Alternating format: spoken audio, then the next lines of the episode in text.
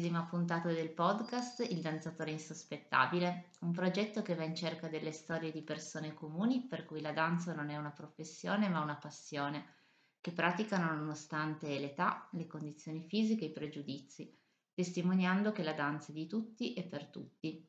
A raccogliere queste testimonianze e la voce di chi vi parla, mi chiamo Valeria, insegno danza e amo raccontare storie. La nostra ospite di oggi è Gigliola, una danzatrice insospettabile con cui sono entrata in contatto tramite la pagina Facebook, eh, che oggi ci racconterà la sua storia, la sua esperienza eh, con, con, la danza e magari come questa ha arricchito la sua vita. Ciao Gigliola e sono molto contenta di averti oggi come ospite. Ciao Valeria, onoratissima e contenta di conoscervi tutti. Allora, come è iniziata la tua esperienza con la danza da danzatrice insospettabile? Raccontaci. Io ho 57 anni, mm, ho delle foto di quando ero piccola, molto piccola, sui 5 anni, mm-hmm. con addosso un, un, vestito vecchio di mia nonna, tutto di velo e eh, queste scarpette rosse da danza che facevano un male tremendo e che mi avevano regalato i miei genitori perché vedevano che io ballavo, ero, ero pazza per la danza in tv, eccetera, ma non avevano la possibilità di, di mandarmi a una scuola di danza. Mm. Questa possibilità l'ho avuta. Eh, diciamo al ginnasio, avevo già 15 anni, ho incontrato, avevo deposto il, diciamo, il, il pensiero della danza purtroppo e ehm, ho incontrato una professoressa mia che danzava, anche lei da danzatrice insospettabile amatoriale a 39 anni mm-hmm. e mi ha detto che fino a 18 anni ero tranquillamente in, in tempo per iniziare, chiaramente senza pretendere di interpretare il lago dei cigni, certo. per mio piacere. E poi io nella mia vita ho incontrato altre persone che hanno iniziato anche molto più tardi, anche a 30, anche a, anche a 40, ecco. Eh sì. E che mi hanno detto di aver trovato la loro dimensione, diciamo così. Ho frequentato dunque sette anni la, una, danza, una scuola di danza molto quotata a Como, eh, dove però ho avuto anche delle esperienze negative, perché eh, c'era in particolare una delle insegnanti eh, che eh, era fissata sulla magrezza, diciamo, mm. e in particolare un'altra delle insegnanti che invece non aveva mai tempo per le meno brave.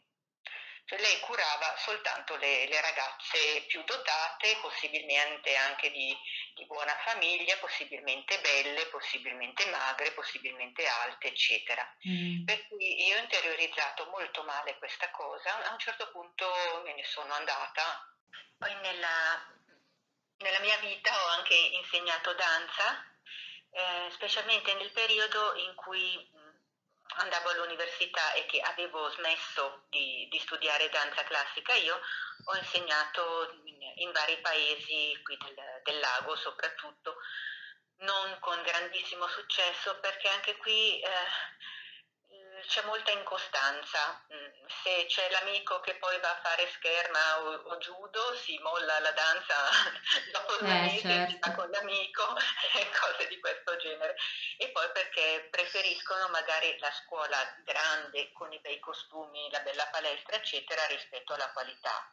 Mm. Eh, a me è sempre piaciuto fare delle cose un po' alternative, per esempio portare le, le mie ragazzine a danzare per la giornata mondiale della danza, eh, per esempio sull'area archeologica dell'isola Comacina e in altri luoghi simili. Bello. Una delle più grandi soddisfazioni, ma proprio una cosa intima, non, non una soddisfazione eh, diciamo, di orgoglio, ma proprio di, di felicità mia, è stato quando eh, ho danzato da sola sul monumento alla resistenza europea di Como. È stata una cosa veramente bellissima. Bello. Comunque in questo periodo poi eh, mi sono dedicata ad altre cose, ho fatto un po' teatro, eh, ho studiato a Milano tramite degli stage delle danze storiche, danze etniche che mi piacciono moltissimo. Mm-hmm Poi a un certo punto ho mollato l'insegnamento per eh, ricominciare a a studiare io stessa, ecco. però anche lì ho cambiato varie scuole perché il problema di sempre si ripresentava, che a volte le, eh, le anziane eh, non, non, particolarmente belle, non particolarmente brave, eh, servono per pagare la retta, ma eh, al momento del saggio alcuni le vogliono anche nascondere, a me sì. questa cosa non stava bene. L'ho sentito purtroppo diverse volte anche con le vostre interviste ed è una cosa abbastanza triste questa, perché comunque alla fine anche gli allievi di qualsiasi età e che comunque magari sono meno dotati, se lo fanno per passione, vedi che hai la persona che ci tiene tanto, cosa ti costa seguire? Cioè la tua professionalità di insegnante dovrebbe seguire anche queste persone.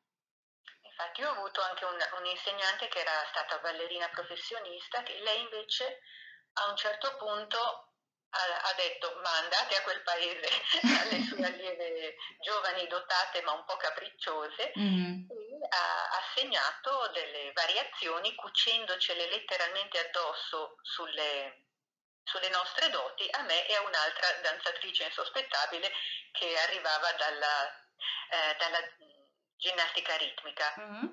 Per cui ehm, su di lei ha cucito una, una variazione di potenza di salti e su di me invece ne ha costruita una molto delicata con, perché io ho le braccia belle, no, no, mm-hmm. non sono molto dotata fisicamente, però ho le belle braccia, le belle mani, diciamo.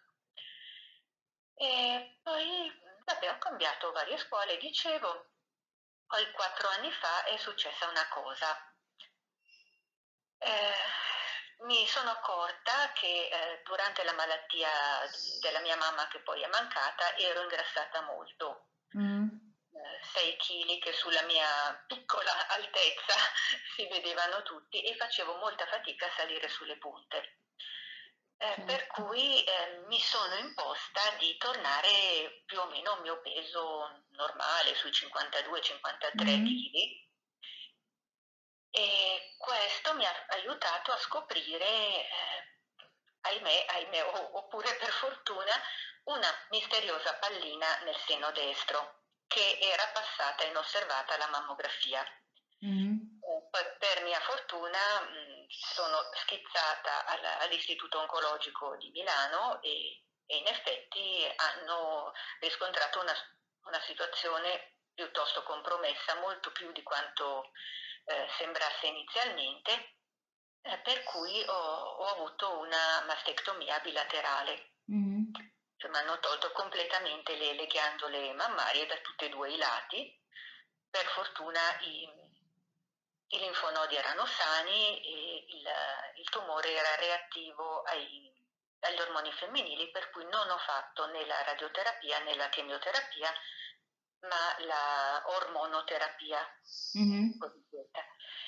E il mio pensiero, sia quando mi spiegavano le, la, l'intervento, sia quando ero in ospedale, era che io dovevo tornare a ballare. Io la prima cosa che ho detto al, al chirurgo quando mi ha dato la diagnosi è stata, era, era luglio, sì. ho detto ma io a settembre ho corsi di danza e anche arrabbiato come se fosse colpa sua. Eh certo. non ha reagito, ecco, onore al merito che non ha reagito. Però bello che sia stato il primo pensiero, sai come la cosa più importante a cui dover comunque... Il primo pensiero, la danza e i miei gattini, eh, certo. devo dire, diciamo.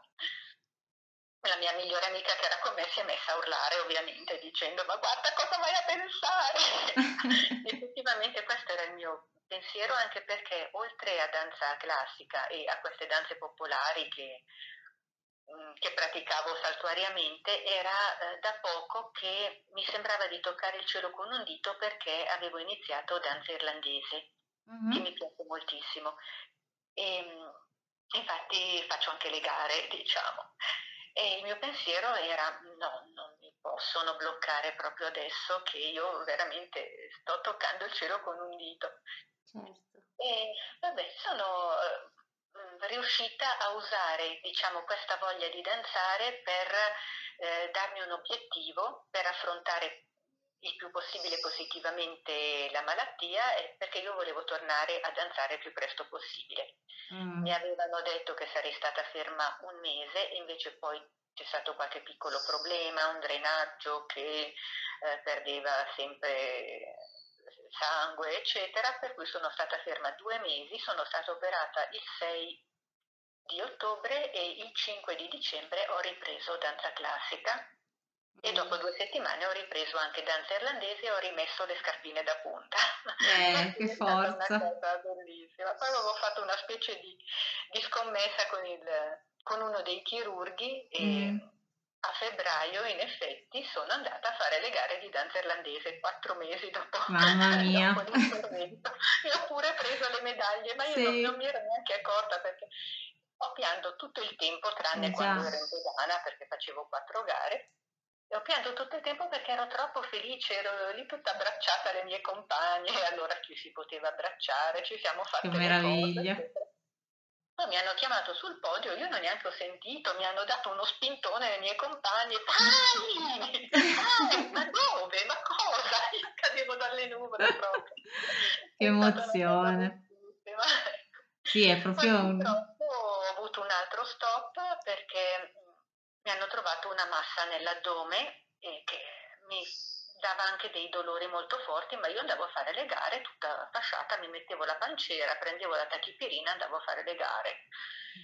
E poi questa massa, che era quasi un chilo, in effetti si è rivelata un, un fibroma, un fibroma uterino ma esterno, per questo non mi ero accorta di averlo. Mm.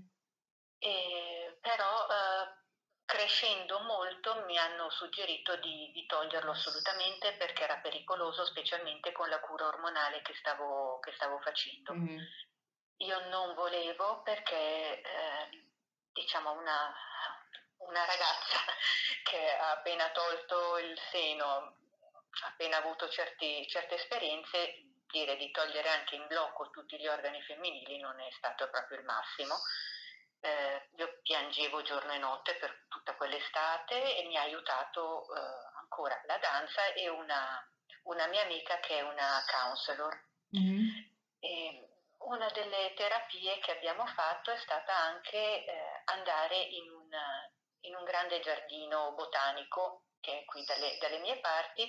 Mi sono vestita un po' come la dea della terra mm-hmm. e mentre danzavo lei mi ha fatto delle foto.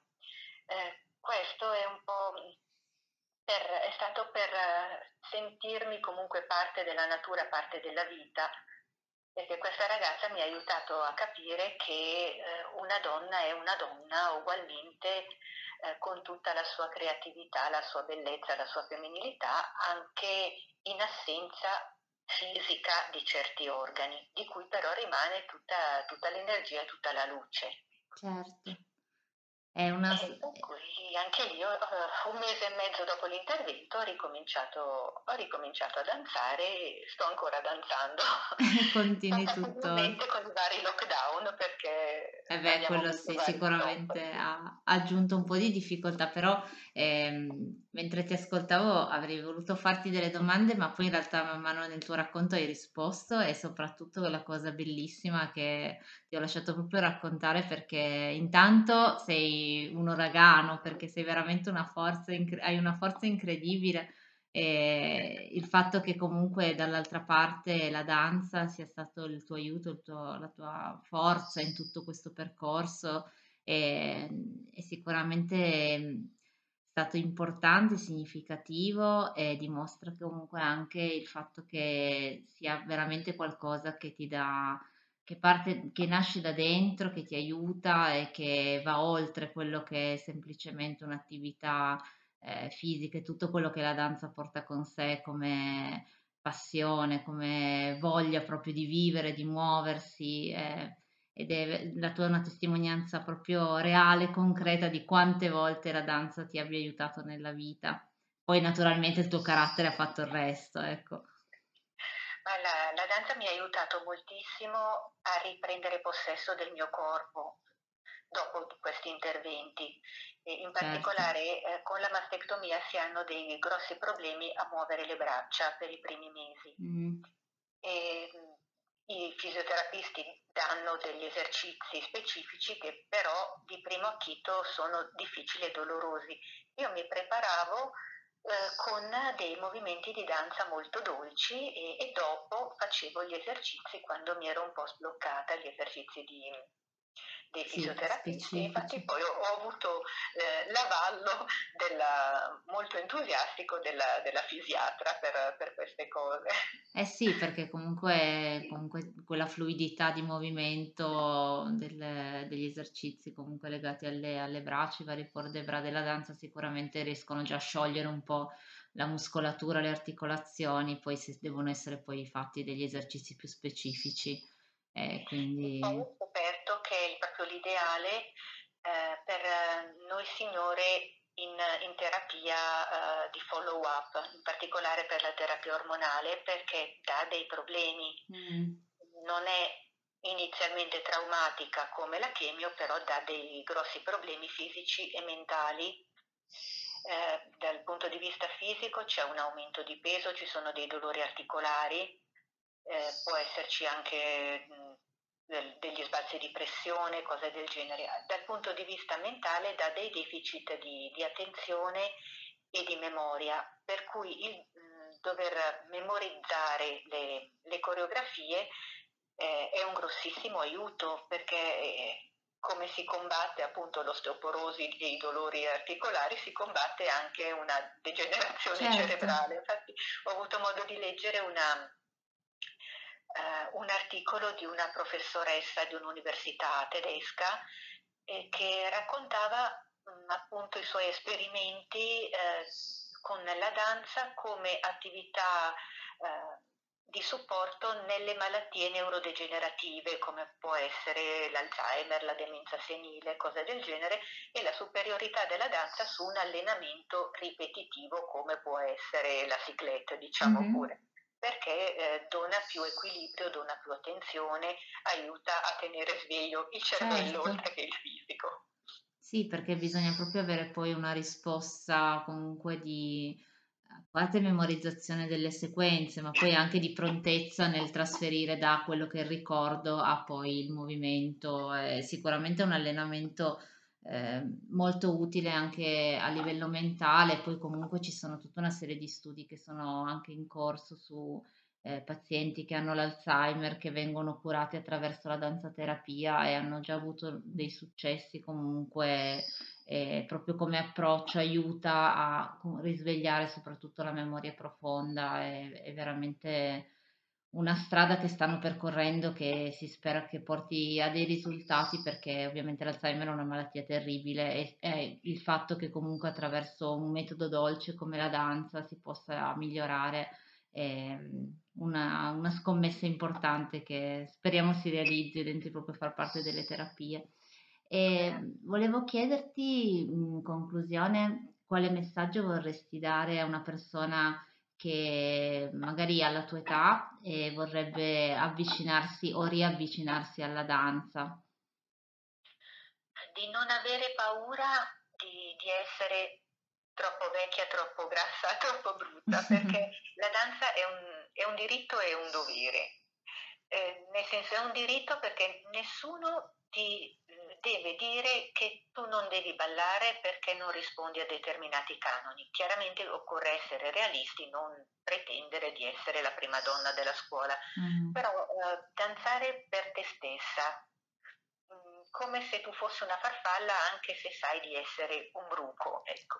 E poi la danza diventa a un certo punto un, un dovere, perché quando ti dà eh, tanta gioia poi tu la vuoi comunicare e, e viene spontaneo insegnarla oppure eh, fare degli spettacoli oppure ah, semplicemente anche dare una, una testimonianza così di, della danza come gioia di vivere.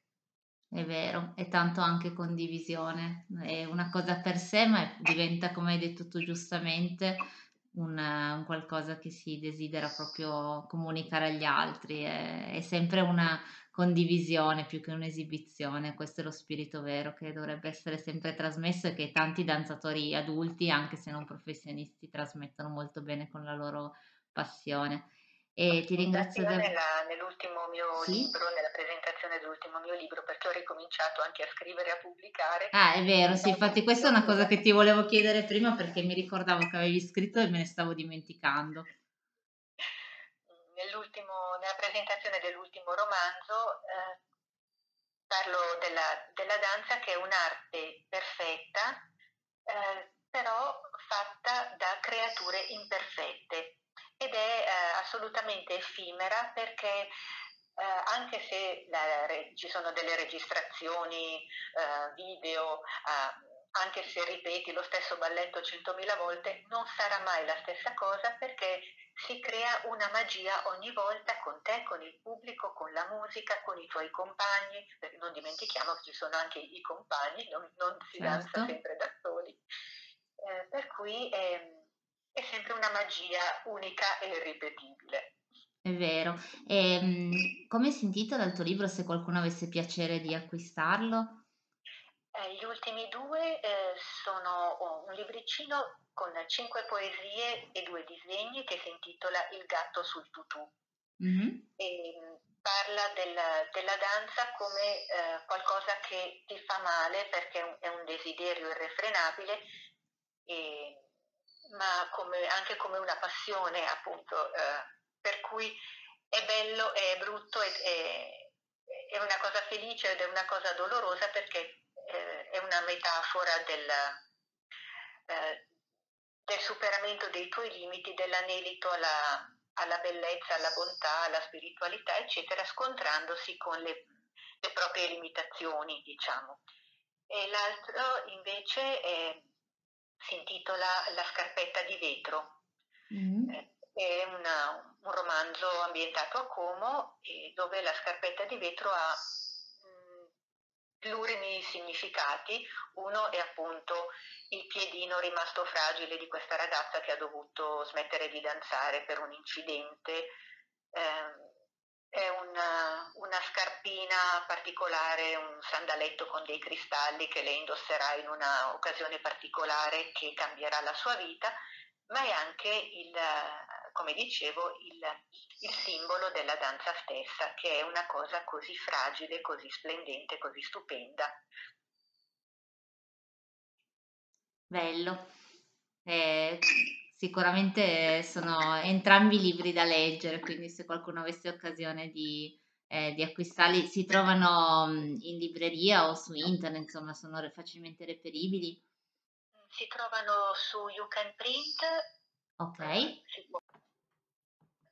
Okay. si può fare la richiesta sia come, come ebook sia in cartaceo oppure si può richiedere anche alle librerie. Non è, non è distribuito eh, da Chitto, però si può richiedere e, e farselo spedire oppure si può richiedere anche direttamente a me. Io sono su Facebook e, c'è anche una pagina dedicata a, ai miei libri. Perfetto, così quando uscirà l'intervista tanto aggiungerò il tuo tag, quindi nei commenti le persone potranno eventualmente rivolgersi direttamente a te. Ti ringrazio ancora tantissimo Gigliola di questa testimonianza davvero importante e se chi ci ha ascoltato volesse, è un danzatore insospettabile, volesse fare a sua volta un'intervista, può contattarmi attraverso la pagina Facebook o Instagram del danzatore insospettabile. E grazie ancora Gigliola. Grazie a voi perché è stata una gioia condividere. Anche per noi ascoltare la tua storia davvero. E buona danza a tutti. Ciao.